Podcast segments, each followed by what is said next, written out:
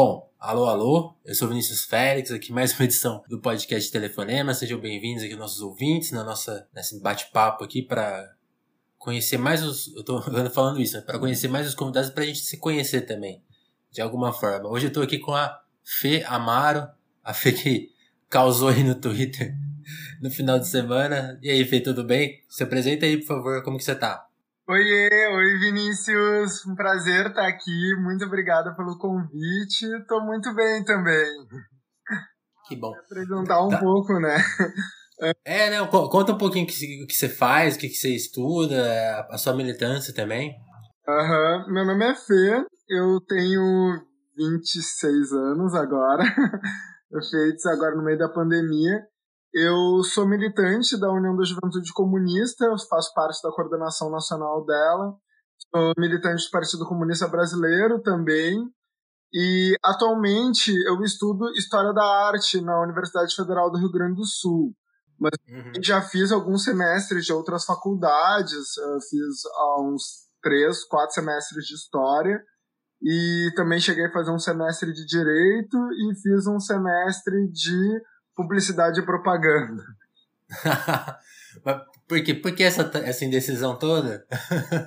Ai, olha, no início, é que eu, antes, né, ah, quando é. iniciei, quando eu terminei o ensino médio, eu era bem liberal, eu não, não era ligado, assim, com política, na verdade eu nem entendia nada mesmo. Certo. Eu fui fazer a faculdade de publicidade e propaganda, que foi na SPM, né, uma faculdade bem uh, da, da burguesia, de uhum. quadros de, de publicidade mesmo. E foi lá, na verdade, que eu fiquei mais de esquerda, porque vi né, como a linguiça é feita, mais ou menos assim. Achei bastante pesado a forma que é tratada a publicidade e acabei entrando nessa crise identitária. Eu quis, fui, quis fazer história, mas aquela história, né? A, a família não, não gostava, achava que ah, ia ficar desempregada, pobre, aquela coisa toda que vou ficar mesmo, né? Uhum. A realidade, né? a gente sabe. E daí, por muita pressão, acabei fazendo direito, mas não me adaptei assim com a, com a faculdade, com os temas, e acabei indo fazer história mesmo. Mas depois aí de uns três semestres de, de história. Quando eu entrei, né, eu acho que quando a gente entra na faculdade, a gente tem muitas idealizações. Também quando a gente inicia na militância, quando a gente inicia também pensar em comunismo, socialismo, essas coisas de esquerda, a gente também começa com uma visão muito idealista das coisas. Então, quando me confrontei aí com a realidade de como é que é o ensino de história do Brasil, que infelizmente não é nada marxista, né? fiquei bastante desiludida e também com as perspectivas de como era da aula, queria muito ser professora. E também que na materialidade isso era bem menos romântico do que parece. E sempre tive um lado artístico, né? Desde criança eu fiz aulas de desenho, aulas de teatro, por aí. Então me interessei bastante por uma cadeira de História da Arte que fiz. E na escola que eu estudei também tinha uma. Uh, aula de história da arte. Então eu acabei indo para esse lado, assim, hoje eu tô gostando bastante. Ah, entendi. E, e você mencionou, né? Você chegou na, na faculdade com uma cabeça, assim. Como, que, quais você falou que a, a publicidade acabou te movendo a rever várias coisas.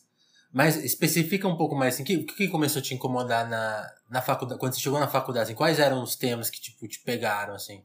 Ah, que eu acho... acho importante descrever essa mudança de raciocínio, de uhum. entendimento, né? É um processo longo, né? A, na, na, na, internet tudo é muito tão, tão imediato. Eu acho bom a gente relembrar o quanto é, o aprendizado é uma coisa demorada, né? Nossa, falou tudo, Vinícius. É, o, a questão de quando eu entrei na faculdade mesmo, e também, né, não é, nunca é também um processo individual. Para tu ter uma noção, uhum. eu entrei na faculdade de 2012 para 2013.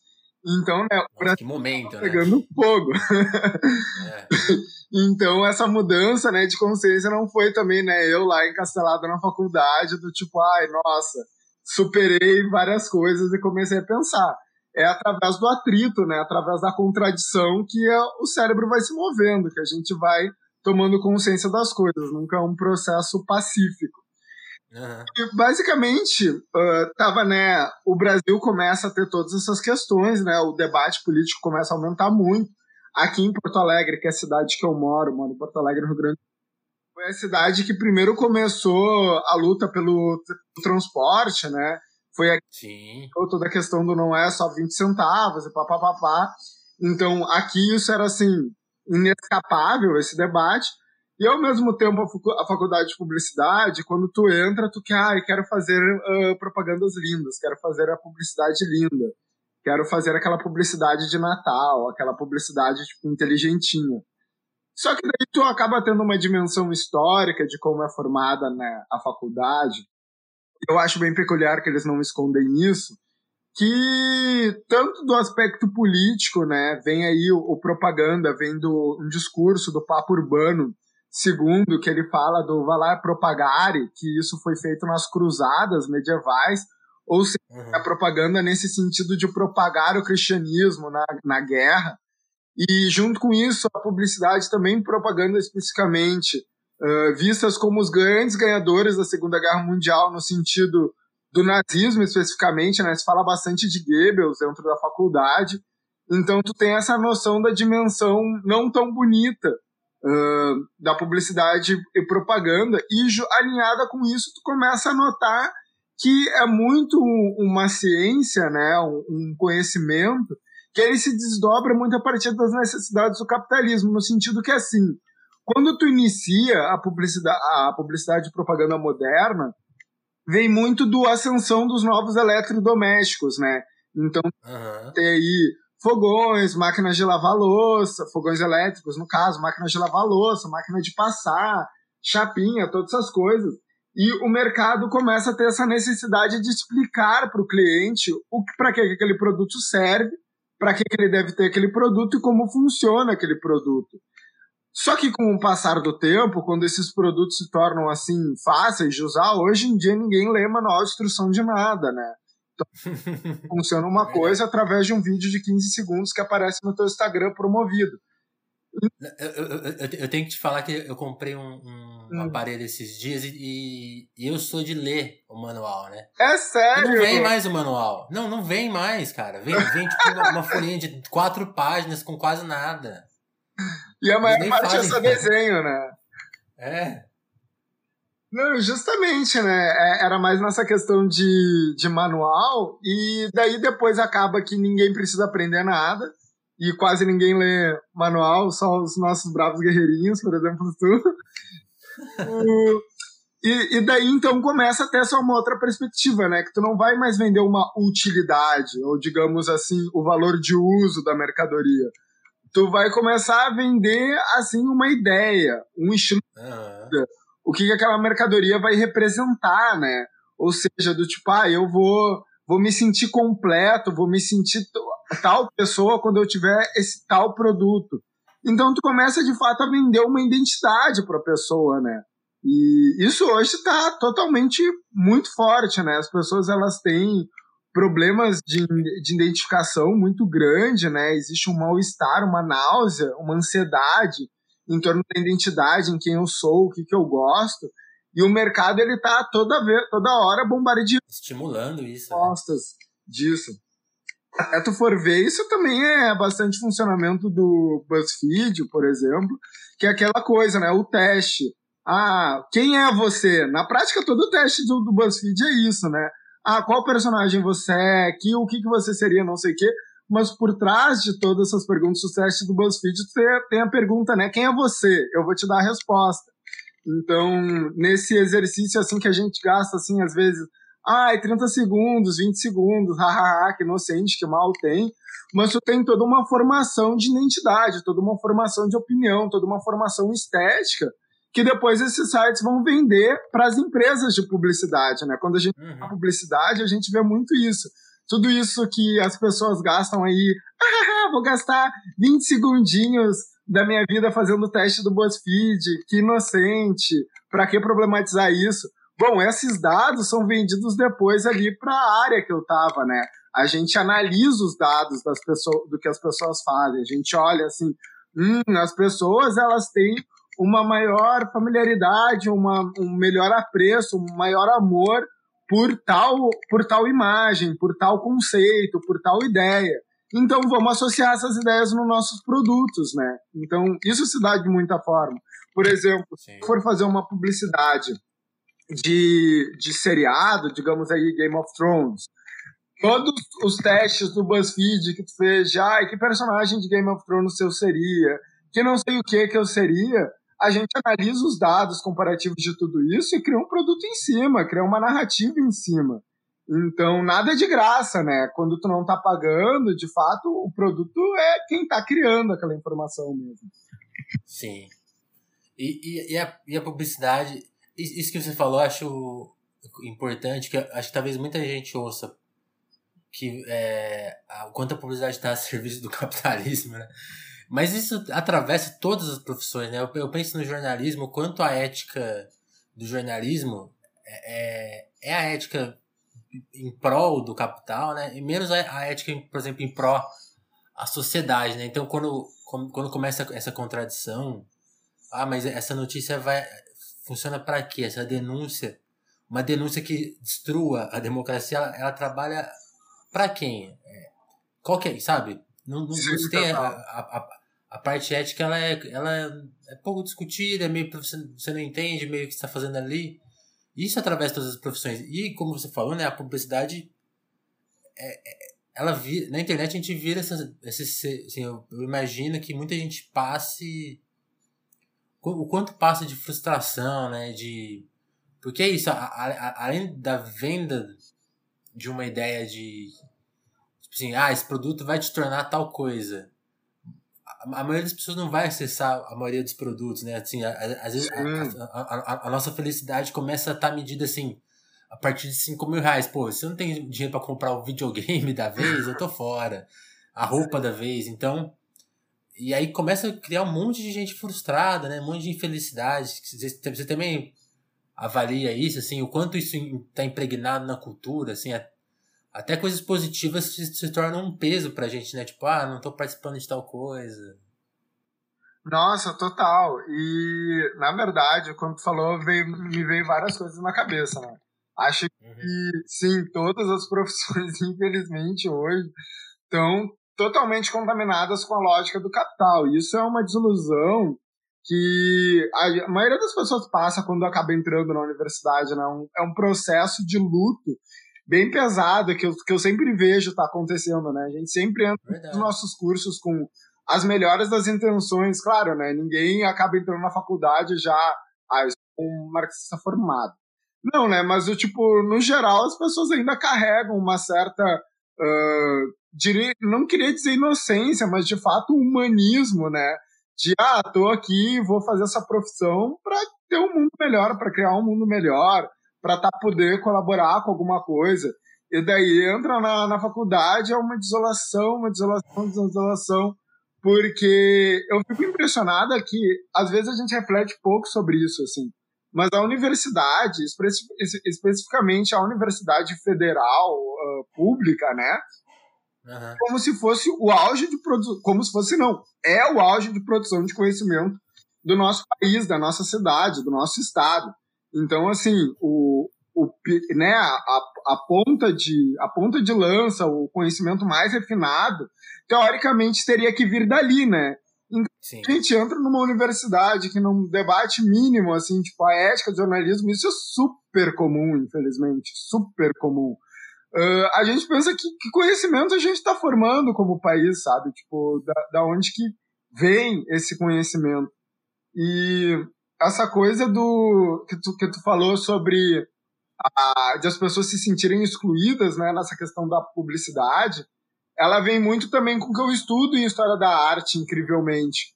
Porque a publicidade, ela não deixa de ser um desdobramento, digamos assim, do, do realismo burguês, no sentido de que a burguesia, quando se torna é dominante, falando isso assim, lá, Europas, Guaraná com rolha, 1500, 1600 lá. Tu começa a ter aquele estilo de pintura a óleo, estilo do realismo burguês, aquilo que a gente até meio que vê por cima na escola, estuda para o vestibular, que a burguesia acaba criando, né, uma arte, uma literatura para falar de si mesma, né? A literatura uhum. burguesia que fala do, da vida burguesa, de como funciona, etc. E a arte, principalmente a pintura, vai também cumprir esse papel, né? Tu começa a ter um estilo de arte mais realista, principalmente porque é uma classe social muito focada na possessão, né? Do tu é o que tu tem. Então tu precisa ter esse estilo técnico, esse estilo artístico estético que represente de uma forma bastante, digamos, tu olha aquelas pinturas, parece que tu pode quase até pegar. E, e é justamente é para parecer que tu pode quase até pegar aquelas posses, aquelas possessões, que também isso depois, quando a gente vai ter, né, digamos assim, o sumiço da burguesia, porque a burguesia, né, ela é uma classe social que ela é pouco sectária. Das classes sociais, ela é menos sectária no sentido assim, quando a gente tinha lá a monarquia, a aristocracia, o ancien regime, como dizem, Havia uma divisão. Claro, né? A... Uhum. O plebeu, ele nunca poderia ser um, um, um, monarca. Inclusive, a aristocracia, a monarquia, ela não tinha nem interesse que os plebeus tivessem, né, os, os mesmos costumes, a mesma cultura que a monarquia. Até essa questão aí que a gente tem, uh, que é a herança disso, as regras de etiqueta, é muito assim, é para se diferenciar. A monarquia queria ser diferente. A gente também tem aquelas histórias conhecidas, né? Que a monarquia proibia determinadas roupas, então tu podia ter dinheiro para comprar uma roupa, mas tu uhum. não poderia usar aquela roupa, era proibido, aquilo era exclusivo da monarquia. A burguesia tem um, um método muito diferente, né? Teoricamente, tu tem acesso a tudo que a burguesia pode ter, né? Não existe nenhuma lei te impedindo tem Jeff Bezos, inclusive Jeff Bezos que se veste que nem é você, né? Só existe a realidade, né? Se é, separando de tudo isso. Exato. Não existe nada, só a realidade. E, e quando, isso acaba, quando isso acaba acontecendo né, no mundo, e no mundo da arte especificamente, né, que a gente chama desse sumiço da burguesia, então a burguesia não se torna mais aquela classe social diferente, né? E se uhum. ela se acaba se diluindo, seus valores se diluem para toda a sociedade. Então, acaba também com essa arte mais realista, digamos, que a gente vê nos museus, que os burgueses nas suas próprias casas, uh, e tu acaba surgindo nessa arte publicitária, que é o, vida, o estilo de vida da burguesia é exposto para ti, mas ele é exposto para ti não como, ai, olha só o meu estilo de vida, olha só minhas posses, olha só essa pintura que retrata como eu vivo. É, olha só essa fotografia, essa imagem, é, essa publicidade que mostra, né, de fato, publicizando o estilo de vida burguês. Isso que a publicidade uhum. faz, né? Ela tá vendendo o estilo de vida burguês e tu acaba botando um preço. Então é como se tu pegasse uma daquelas artes realistas ali dos 1500, 1600 e dissesse, tu quer ter essa vida? Tu pode. É só pagar por isso, por isso, por aquilo como como bem resumiu o Mano Brown, né? Você, como que é que ele fala? Você, você falou que era bom e a favela ouviu, né? É, é, a propaganda faz isso. Ah, porque, por que, que as pessoas estão tão.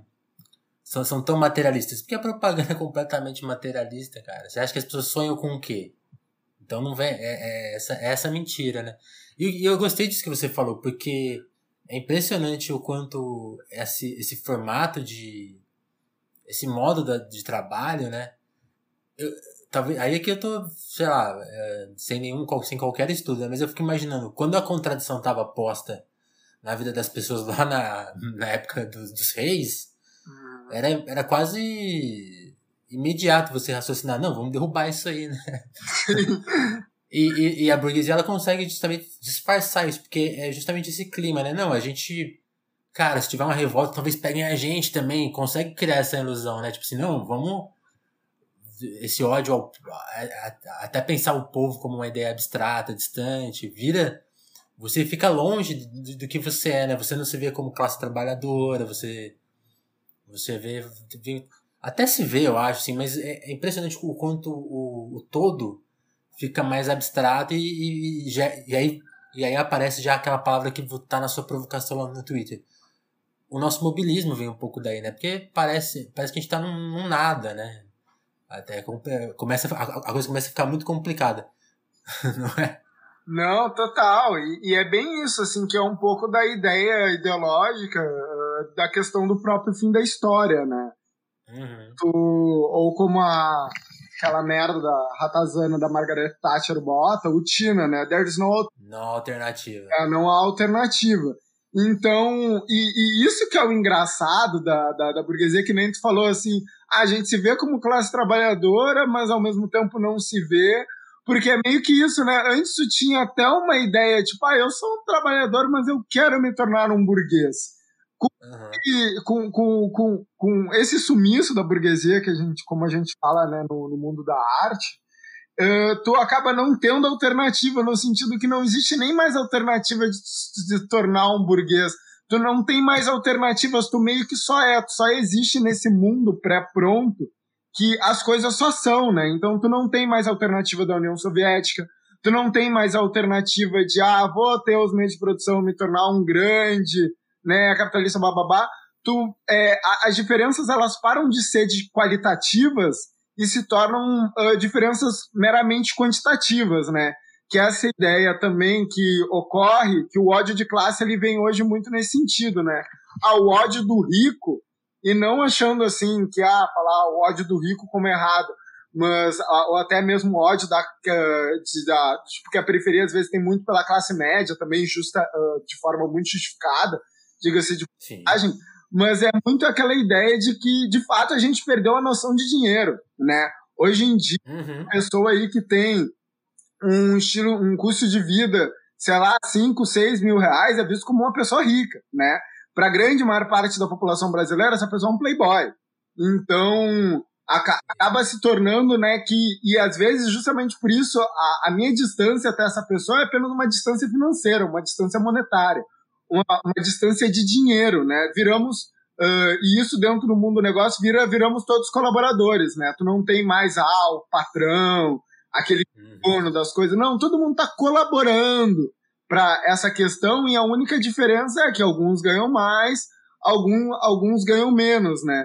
Pegando até aquela frase uh, do livro bem ruim, diga-se de passagem, da Revolução do, dos Bichos, mas que tem aquela frase que eu acho que é bem engraçada, que é bem representativa mesmo, que diz todos os animais são iguais, mas alguns animais são mais iguais que outros. É. Nesse sentido, né, a burguesia dentro da sociedade capitalista vai trabalhar muito com as ideias que eles fizeram a revolução desde o início. A, a igualdade, né? Ou seja, tudo vai girar em torno dessa igualdade. A igualdade no sentido todos os seres humanos são iguais, não existe mais essa diferenciação de classes sociais, a burguesia e o proletariado, não. Nós estamos, é, é, é, é, tudo igual. Assim como até a própria noção que a gente vai compreender todas as questões da, da nossa vida em termos muito monetários, de uma coisa sempre tem que ser igual à outra, no sentido é... equivalente, né? Até mesmo no romance a gente pensa assim, ah, não posso ser a pessoa que ama mais, eu não posso ser a pessoa que ama menos. Tudo tem que ser uma troca justamente entre iguais, né? Vem essa ideia que tu pode quantificar tudo e para ser justo, para tu não estar tá sendo passado a perna, tu não pode estar tá dando mais do que tu tá estando recebendo, senão tu tá sendo é. pesado, né? Eu, eu, vejo o Christian Dunker falando um pouco disso. É, é, a contratualização da vida, né? Tudo na sua vida tem um contrato. Então você, uhum. você não pode perder em nada na sua relação, na, na, na sua família. Assim, se, se, se, se, o que você recebe em troca não é igual, esse contrato tá mal feito, né? Tudo vira uhum. uma. É, é, você vira uma empresa em quase tudo na vida, né? Sim. É muito louco, né?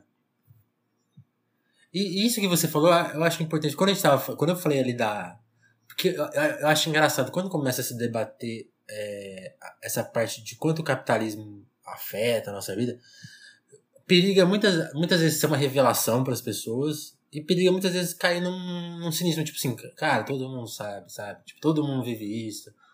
Uhum. E eu acho assim, tem um pouco disso, realmente. Tem, tem, a gente sabe, o cara tá trabalhando e fala, ah, tá, tipo, essa, essa é a minha realidade.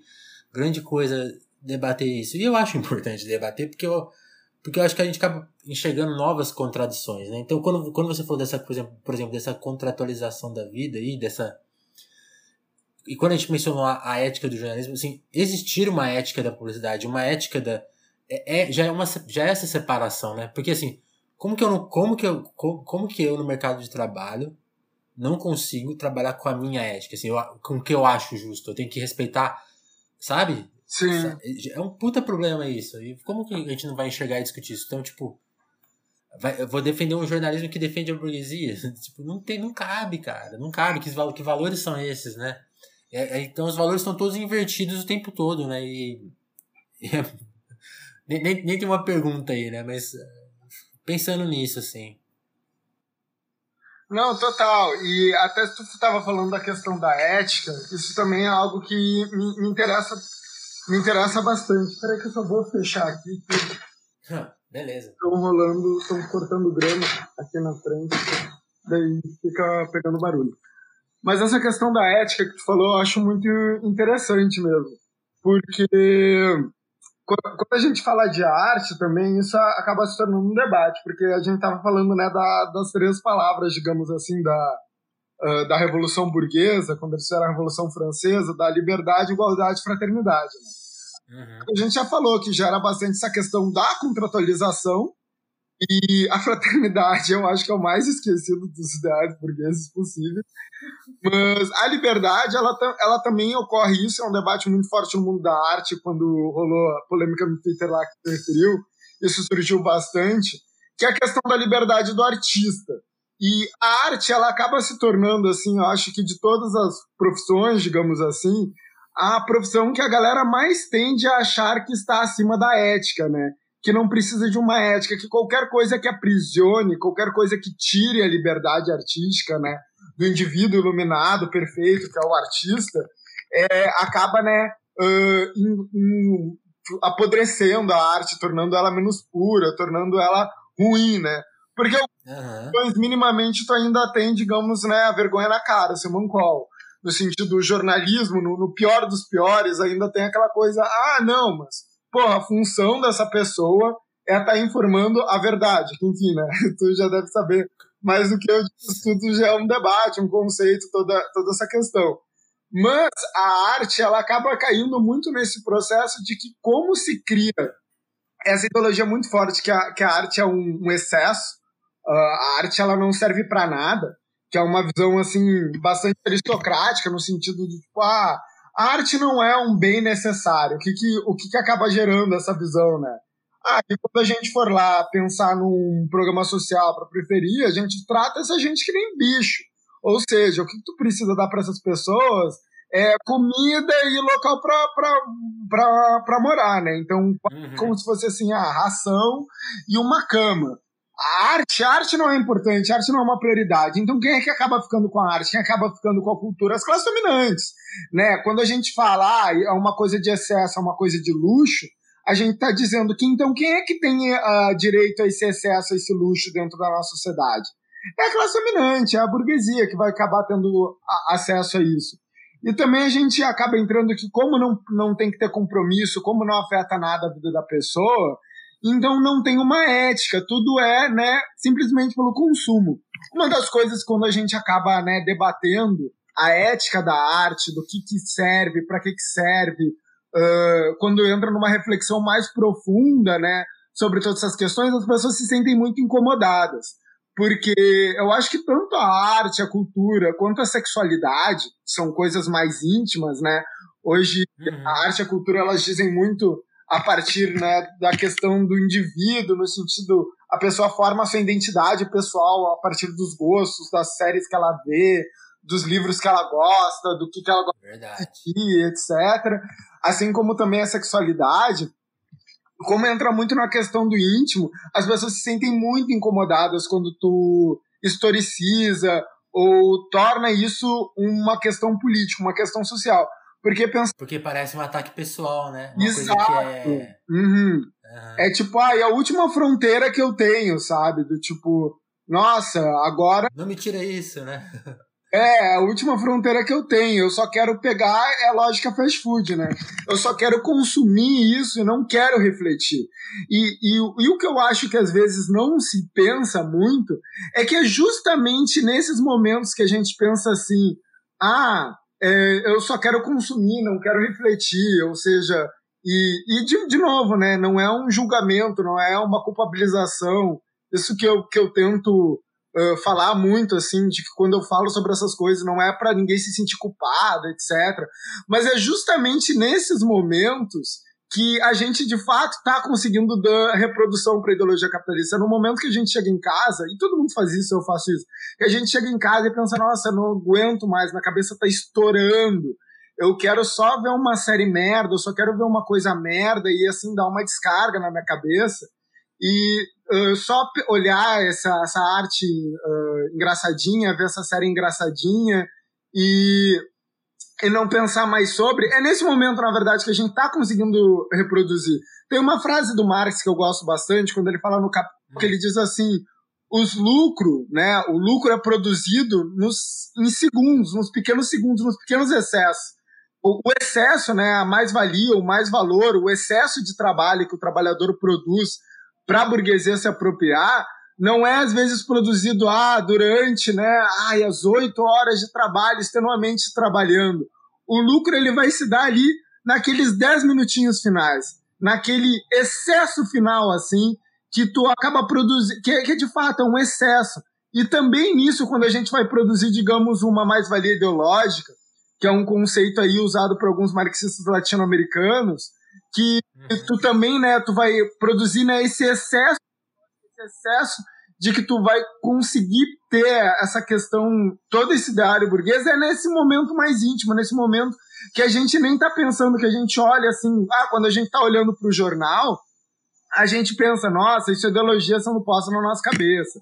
Aí tem uma, tem toda uma ideia, tem uma visão de mundo, estão tentando me vender uma visão de mundo, estão tentando me vender uma informação. Tu tá passando por todo esse processo consciente na questão do jornalismo é muito assim, né? A pessoa lê uhum. o jornal e, digamos assim, com o mínimo senso crítico, sabe? Ah, isso aqui tem uma opinião por trás. Estão tentando me convencer de alguma coisa. Agora, quando tu vai olhar um, uma arte, uma música, uma série, é, que, é justamente nesse momento que pensam, não estão tentando me convencer de nada. Até quando eu falei ali do vídeo da Tina, uh, essa questão da inocência, né? De, ai, ah, não, é só uma risadinha. É ali, justamente ali, que a ideologia está se perpetuando, né? Que tu consegue criar essa disciplina capitalista. Você tá com a, tá com a guarda baixa, é. Exato. é. E, e aí eu acho que. Não sei exatamente em que ponto a gente pode pegar, porque eu fico pensando o quanto. Você falou né, desse, dessa, dessa ideia que a arte teria que ser muito livre e a, quase a parte da sociedade, né? É, o jornalismo também, às vezes, ele entra nessa função de, de querer estar à parte da sociedade, né? Por exemplo, quando ele não. Quando ele não, opta em não votar, por exemplo, ele, ah, estamos à parte, estamos olhando a sociedade, né? Quando, hum. na real, gente, todo mundo vê que ele, tá, que ele já deu o voto dele declarado na, na, na forma que ele noticia as coisas. Uhum. Então. E assim, todo mundo, assim, entre aspas, né? Eu acho que muita gente ainda lê como. Não, isso aqui é completamente, completamente sério e crítico e pronto. Então deve ser, deve ser verdade. Olhando a sociedade para uma fechadura, assim, né? É. E, e, na arte, assim, eu fico pensando, por exemplo, por exemplo, eu acho que a gente viu essa, esse limite da liberdade.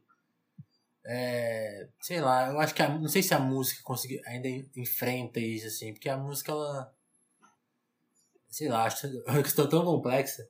Mas eu, eu, eu fico pensando, na, na, por exemplo, onde isso ficou mais visível por exemplo, no humor brasileiro. O humor brasileiro, ele teve uma fase que ele falou, não, a gente, a gente tem a liberdade do palco. E, e ele se queria se permitir ser completamente gratuito. E aí, e, e, aí teve uma reação das pessoas, das pessoas assim, não, vocês estão sendo racistas, vocês estão sendo misóginos, estão sendo homofóbicos. Não, mas isso é a liberdade, é a piada, a piada é pela piada. Uhum.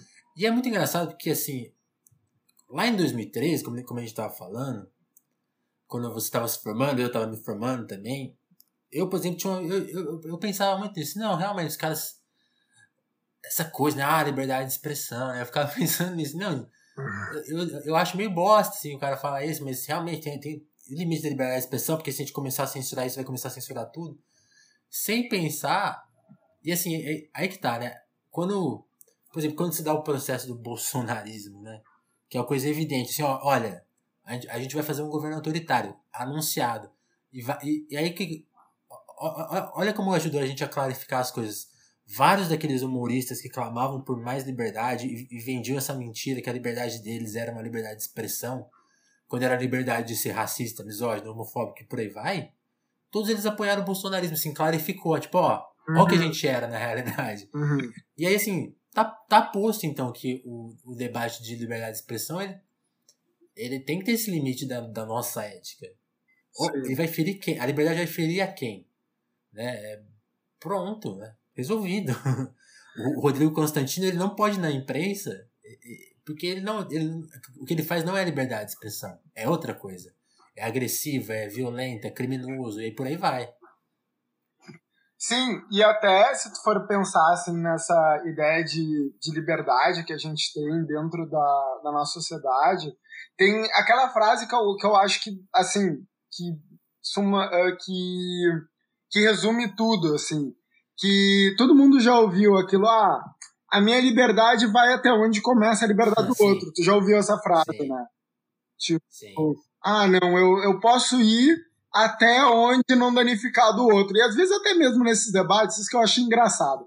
Até mesmo nesses debates, assim, ah, de quando a galera vai longe demais, por exemplo, quando o humorista faz uma piada racista, alguma coisa assim, a galera também usa esse argumento, que é um argumento, uh, um, um bem ideológico liberal, assim, de, ah, não, mas é que olha só, tu tem a liberdade desde que a tua liberdade não interfira na, na, na liberdade do outro, né? Ou seja, desde que tu não interfira aí na, na vida da outra pessoa. Mas eu, o, o que tem por trás dessa ideia, desse sentimento, que, que na prática é tipo só um, uma falsa oposição, é o que mais, se a gente for assim olhar, o que mais dentro da sociedade, o que mais dentro da nossa vida só vai até onde começa do outro. Se tu for olhar, é uma visão de liberdade totalmente fundada na questão da propriedade privada. Porque se você é. olhar a forma que a propriedade funciona na nossa sociedade, é exatamente assim. O meu terreninho, a minha propriedade privada, ela só vai até onde começa a do outro. Então, é justamente isso, né? É, é a mesma ideia, como se a liberdade fosse um terreno, como se fosse uma propriedade. Contrato de novo. A minha liberdade, né? E o outro tem a liberdade dele. E daí eu, dentro da minha liberdade, eu faço o que eu quiser. Né? Dentro do meu terreno, se eu quiser, dentro do meu terreno, uh, destruir tudo, se eu quiser fazer uma mina de carvão, babá, eu posso. O problema só começa quando, vai, quando afeta lá o outro, né? Então, dentro, da, da, dentro do meu terreno, eu posso fazer tudo. Absolutamente. É. Agora, no terreno do outro, é ele que sabe e ele que faz. Né? É. Soma isso também, até quando a gente vai discutir a questão da sexualidade, né, de um âmbito mais liberal, também é assim. Ah, cada um faz o que bem entender. Uh, ou seja, os gays, as lésbicas, as trans, travestis. Faz lá no canto deles. Lá, é, lá no terreno deles, se eles quiserem chupar rolo, usar calcinha e fazer loucurada, eles fazem, né? Isso é a visão liberal mais progressista que tem. No meu terreno, eu faço o que eu quero. Daí, no meu terreno, eu tenho o meu casamento heterossexual, babá, babá, uh, cheiro pó e, e bebo e depois bato na minha mulher e kkkk. Toda essa questão. Agora, isso dentro do terreno ninguém interfere. Então, a gente acaba tendo é, é, essa noção de liberdade que é baseada uh, nessa visão de propriedade. Só que o que, que isso tem como consequência é justamente que a liberdade do outro acaba se tornando um atravanque para a minha liberdade. O que, que significa isso? Quanto maior o terreno do outro é, menor é o meu terreno. Isso é algo dado. Ou seja, quanto maior é a liberdade do outro, menor vai ser a minha liberdade também, né? Então, se eu quero ter mais liberdade, se eu quero ter mais propriedade, se eu quero aumentar meu terreno, para onde que eu vou expandir? Eu vou expandir é o terreno do outro. Então, é, a gente vê né, nessa simples frase do tipo, a minha liberdade termina quando começa do outro, a gente já pode chegar até mesmo no imperialismo, né, nas invasões é. nos países coloniais. A gente pode chegar, né? Como é que tu expande a liberdade? Tu expande a tua liberdade criando colônias. Tu expande a tua liberdade tendo controle econômico sobre outros países. Tu expande a tua liberdade justamente sendo imperialista. Então, a gente vê que na, inocência, nas coisas que a gente fala no cotidiano, tem cápsulas de toda uma concepção do mundo que a gente acaba nem percebendo uh, muitas das vezes. Porque acaba entrando justamente, no final das contas, uma visão de uma sociedade de que tu tem duas pessoas que elas não conseguem nem se comunicar, né? Então tu tem a minha liberdade e tem a tua liberdade. E as nossas liberdades, elas não podem se comunicar entre si, né? Tá dando como pressuposto que essas duas pessoas elas não fazem parte da mesma comunidade, né? Elas não partem de um interesse comum. E, de novo, entra aí a própria ideia da, da democracia liberal, né? A democracia, ela só existe, né? Esse, esse acordo entre proprietários de terra, digamos assim, esse acordo entre, entre donos de, de propriedade, assim como surgiu lá na Grécia, como gostam de dizer, que era, né? Uma democracia dos proprietários, dos cidadãos. Aqui também a gente tem aí um acordo né, entre liberdades e essa democracia só existe, o pressuposto da democracia nesse território. Que tem que ter interesses diferentes, né? Que tem que ter conflitos. E esses conflitos vão ser né, resolvidos pacificamente aí pela conversa, mas de que tu não tem uma comunidade pressuposta. Tu tem, muito antes pelo contrário, pessoas egoístas, pessoas com interesses mesquinhos, que não conseguem né, se comunicar entre si. Sim.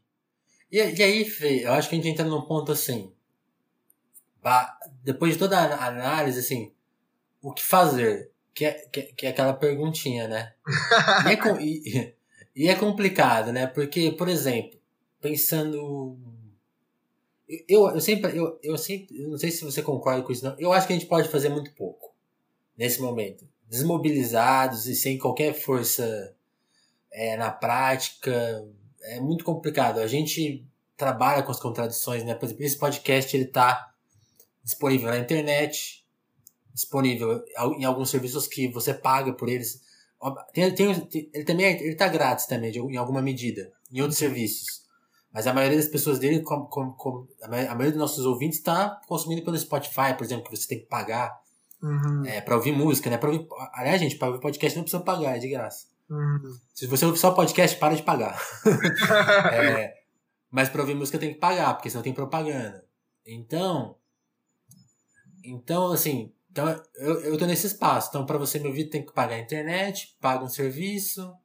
É, tem, tem vários limites. Eu, eu, eu, eu, eu hospedo num, num, num, num, num espaço que é do Spotify, por exemplo. Uhum. Aí, eu, aí eu vejo os artistas, os artistas mais contestadores da minha geração, os que eu, os que eu mais respeito, mais respeito. Eles também, eles estão na mesma contradição. Um cineasta põe o filme dele na Amazon, na Netflix. É, o músico tá no Spotify, ele depende. E assim, eu, eu não vejo muito o que fazer. Mas, por exemplo, eu, quando eu vejo o Dom L, que é um cara que eu gosto, ele trouxe pra, ele trouxe para debate essa questão, ó. Chega no final do ano, as pessoas começam a postar quanto de música elas ouviram, e aí tem um cara que teve mais ouvinte. A gente vai, vai continuar encarando que isso vai ser melhor? Uhum. Pô, esse ano esse ano eu não lancei música, então eh, aí eu tenho menos ouvintes, eu sou pior. E, e que, que, melhor e pior é esse, sabe? Uhum. Porque assim, existem artistas que não vão ser ouvidos por ninguém e que daqui 10 anos a gente vai falar, pô, cara, revolu... Sim. A gente, vai, a, a, gente vai se permitir a não mais ter esse pensamento, a gente vai só pensar. Então, assim, eu, eu fico pensando que o que fazer por agora é talvez tentar, pelo menos, minar em larga escala alguns conceitos chaves. Então, tipo assim, essa quantitativa, essa, esse modo de ver a vida, né? Como, ó, no final do ano vai aparecer as metas aí, ó. Você ouviu 5 mil horas de música, ó, o outro só ouviu 3 mil horas, hein?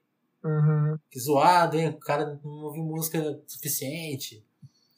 Então a gente talvez brigar nessas fronteiras, o que, que você pensa? Assim, e, e, e se você vê outros campos de briga? Porque eu, eu, eu acho que a gente, em alguma medida, tem artistas combativos, assim. Eles estão trabalhando lá na contradição deles, mas sendo combativos. É, no que podem fazer. Eles estão lá tentando minar aos poucos. Se vai dar certo ou não, também é aí já é outro debate. Mas o que, que você vê que a gente pode fazer? O que, que você pensa né, em relação a isso? Assim? Cara, eu vejo que, assim, uh, tem aquela frase famosa que, que também a galera volta e meia bota aí nas redes, que diz assim, ah, uh, que, a tua, que a tua indignação radicalize. E eu acho que é, essa frase ela é importante, mas eu acho que ela precisa de um acréscimo, que é que a tua indignação te organize, no sentido de que quando eu falo organizar, claro, eu sou uma pessoa organizada politicamente, num, num partido político, numa numa, ju, numa juventude comunista, etc. Enfim, óbvio que vou vender meu peixe é para as pessoas se organizarem em, organizações, em partidos, etc. Uhum. Mas para além disso, uh, para além dessa questão já dada assim da, da organização partidária, eu acho que a organização, quando a gente fala de organização, e até pegando o papo que a gente estava tendo sobre liberdade antes, é a gente está pensando na necessidade de a gente coletivizar mais as coisas. No sentido, quando a gente fala muito no mundo da arte também, até eu cheguei a falar por cima um pouco disso, tu tem muito essa ideia do artista iluminado, né? O artista é o indivíduo especial, né? Que, uhum. digamos assim, ah, se o artista se radicalizar, se esse indivíduo, esse suprassumo de tudo, que é o ser humano individual se radicalizar, então nós teremos uma, uma melhoria, blá, blá, blá, blá, blá. E até mesmo quando a gente vai ver toda essa história de coach, de empreendedorismo, no final das contas, e, e ah, lance sua própria empresa, né, seja seu próprio empresário, no final das contas, também tem uma ideia que está te dizendo assim, olha, o que falta no mercado de trabalho hoje, digamos assim, se tu quer ser um, um podcaster, se tu quer ser um diretor de cinema, se tu quer ser qualquer coisa, ele vai dizer, ah, o que falta no mercado de trabalho hoje é você, você com as suas ideias únicas e originais, né? O, a, gosta muito de trabalhar com essa questão, né, do, da unicidade do indivíduo, é você que está no mercado de trabalho. Então você, com as suas ideias perfeitas, vai lá e vai fazer a diferença. Então, né, o artista diferentão, toda aquela coisa, né, quem consegue se destacar é quem faz o diferente, né? Então, quem faz o diferente é quem atrai mais atenção e acaba né, se destacando dentro do de, dentro da, da próprio mundo dos negócios também acaba se tornando assim, né? Quem lança o produto mais diferentão, com coisas que ninguém nunca fez antes, né? Essa criação incessante do novo, da novidade, vai acabar né, gerando atração. Mas eu acho que também, uh, isso que tu falou da, da quanti dos quantitativos e minar essa ideia é muito importante, mas a gente também conseguir estar tá minando essa ideia do, do indivíduo hiperespecial no sentido de se organizar a partir de, sei lá, que seja cooperativas, que seja do tipo outros lugares. Por exemplo, os podcasts hoje. Uh, eu, eu já te segui, eu acho, há um tempo no Twitter, porque um dia eu, assim, é, nossa, eu vou ir atrás de todos os podcasts de esquerda que eu conheço, assim, então fui digitando podcast e fui vendo que as pessoas estavam escutando, e pegando de sugestão, etc.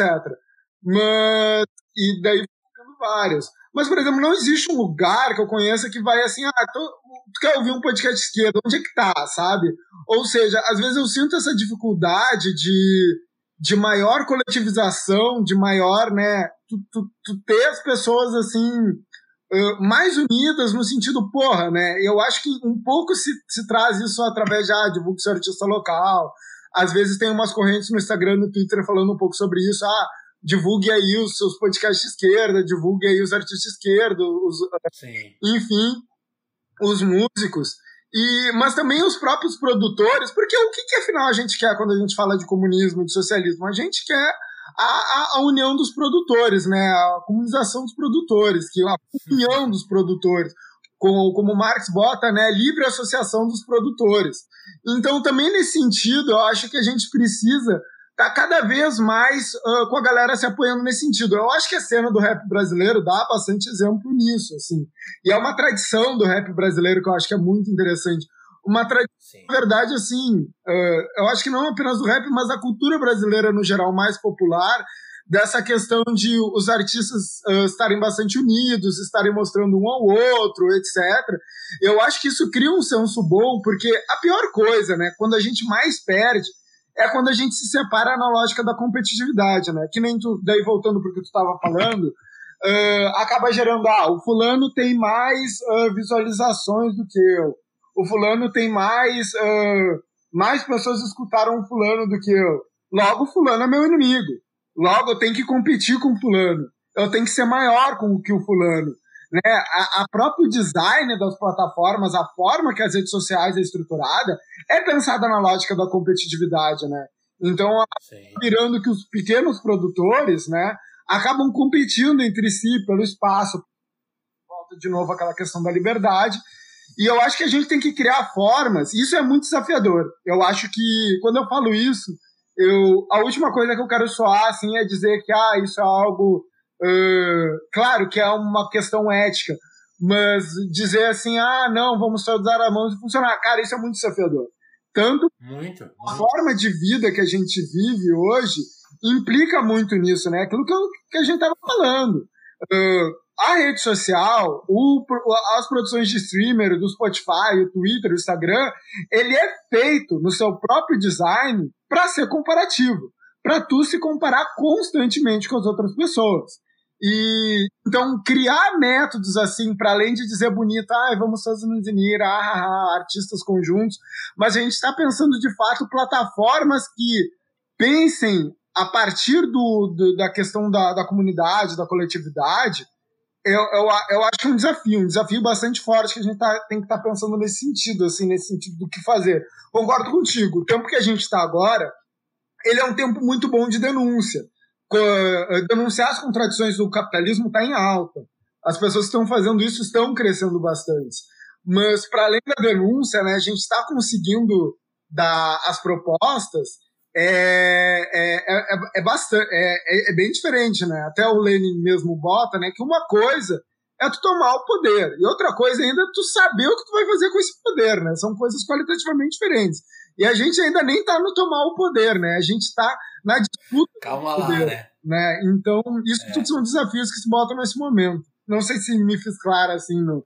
Não, foi, foi a fala foi a fala que muito boa, assim, até, até acolhedora, sabe? Porque é, é isso, assim, é, eu, eu, é, é, é foda pensar nisso, que, por exemplo, eu fico pensando assim, essa coisa, por exemplo, de, de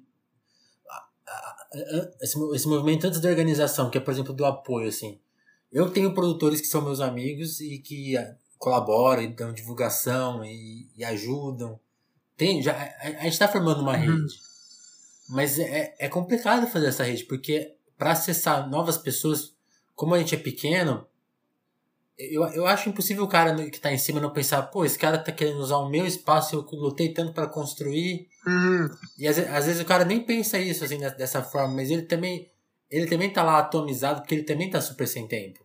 Ele até gostaria de dar atenção, mas ele fala, não posso dar atenção agora porque eu não tenho tempo e se eu tá, se fizer isso, eu vou me afogar aqui, sabe? É, é, é uma briga. Ter, a gente tem que ter paciência com as pessoas, que elas também estão brigando. As pessoas têm que ter paciência com a gente, que a gente também tá aqui. Oh, por favor, vamos lá. Tá, tá, tá. então é, é, é, é, lidar com isso, tentar acho que lidar com isso da melhor maneira possível e tentar ir construindo, assim, não tem outro, jeito, assim. É devagarzinho.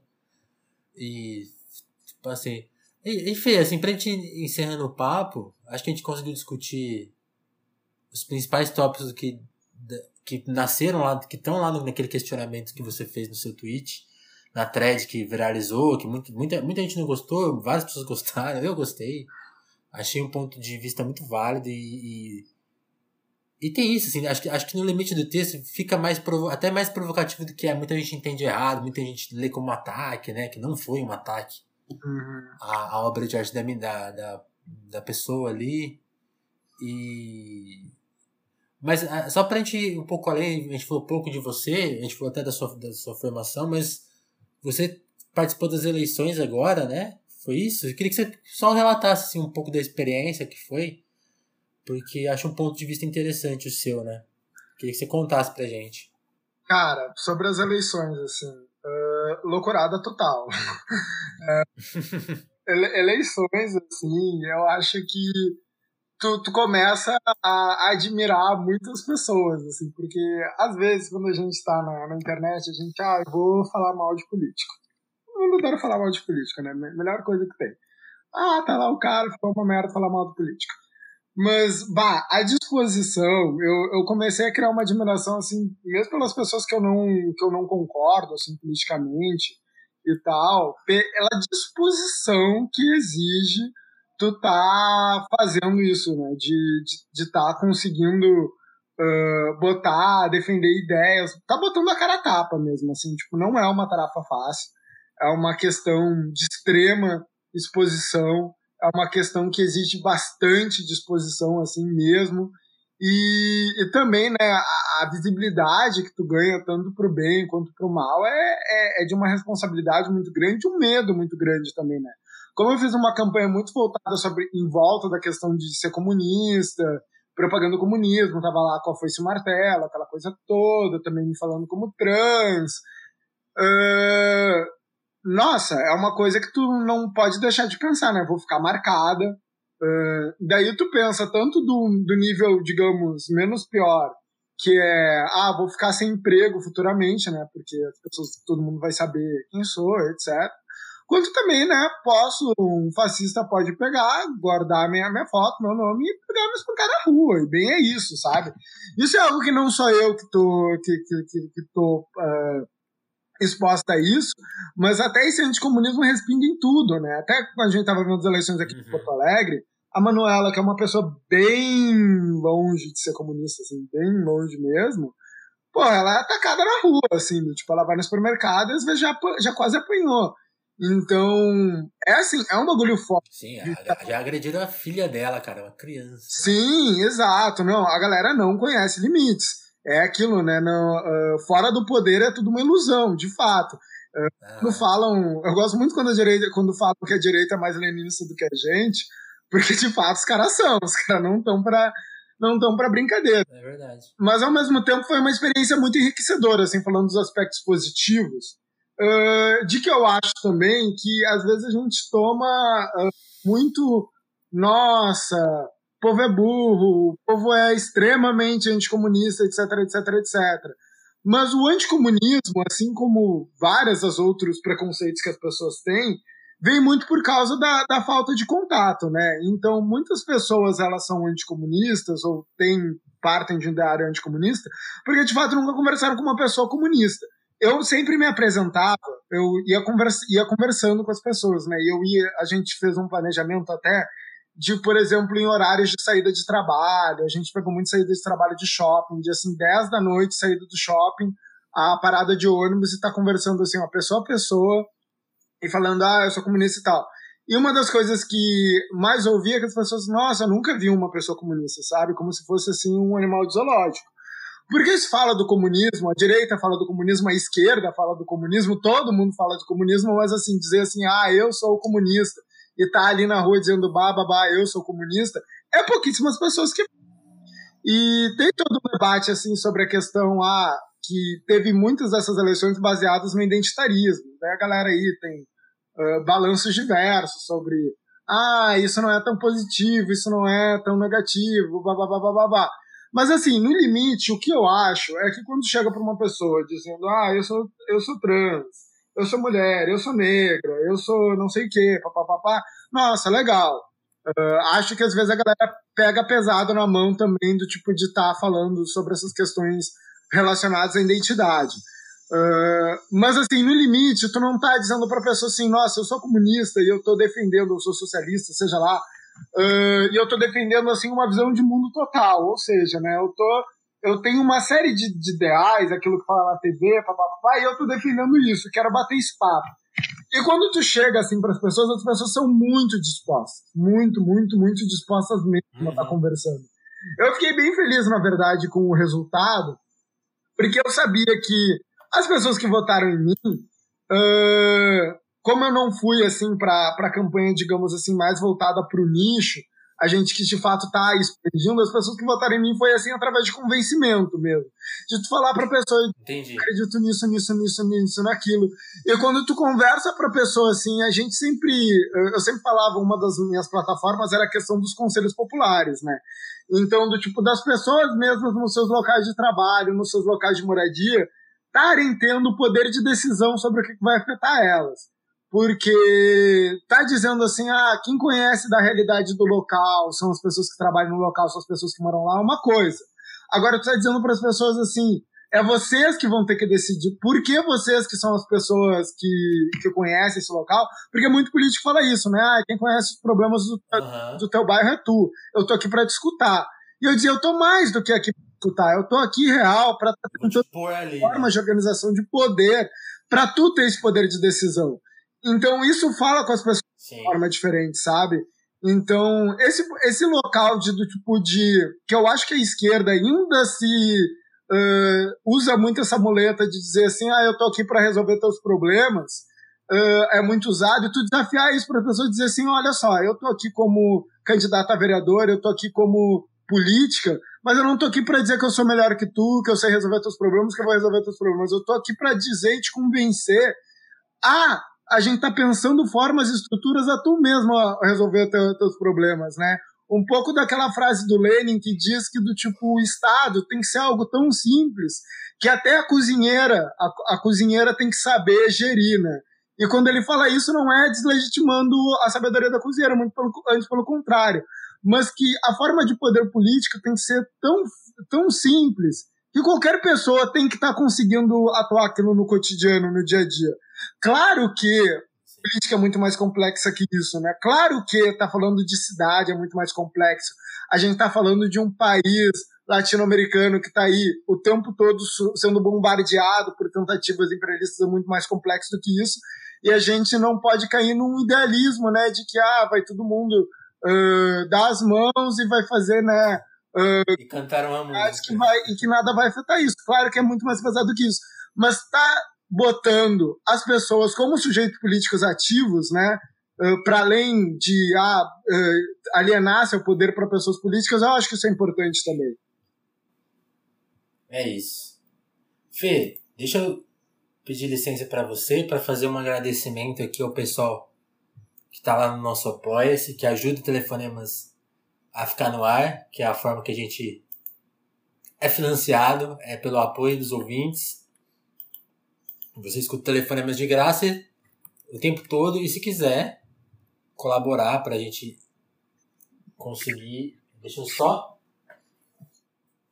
Fê, enquanto, enquanto, enquanto eu acho aqui a lista, quer, quer falar alguma coisa? Quer divulgar algum trabalho?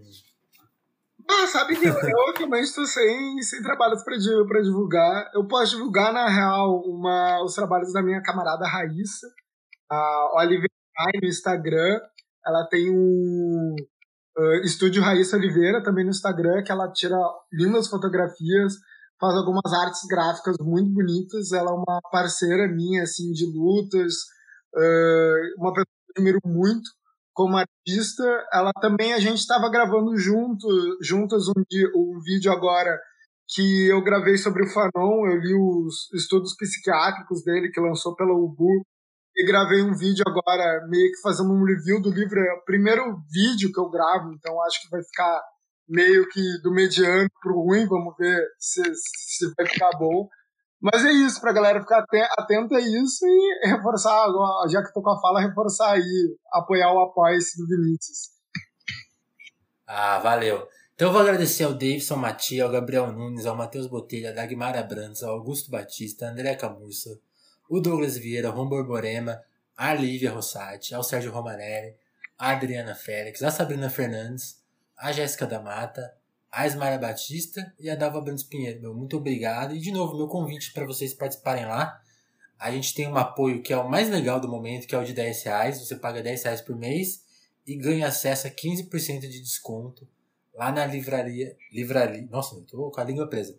Livraria, livraria Alecrim para fazer uma compra por mês com esse desconto de 15%, né? Dá, dá para fazer aquela comprona, né? Pra, já que só pode usar uma vez por mês, compra uns 3, 4 livros de uma vez, ganha 15% de desconto. E é isso, gente. Valeu. Fê, te agradecer mais uma vez. E aí, te mandar um abraço. Muito obrigado, hein? Ah, eu que ah, agradeço. Demais. Foi um prazer.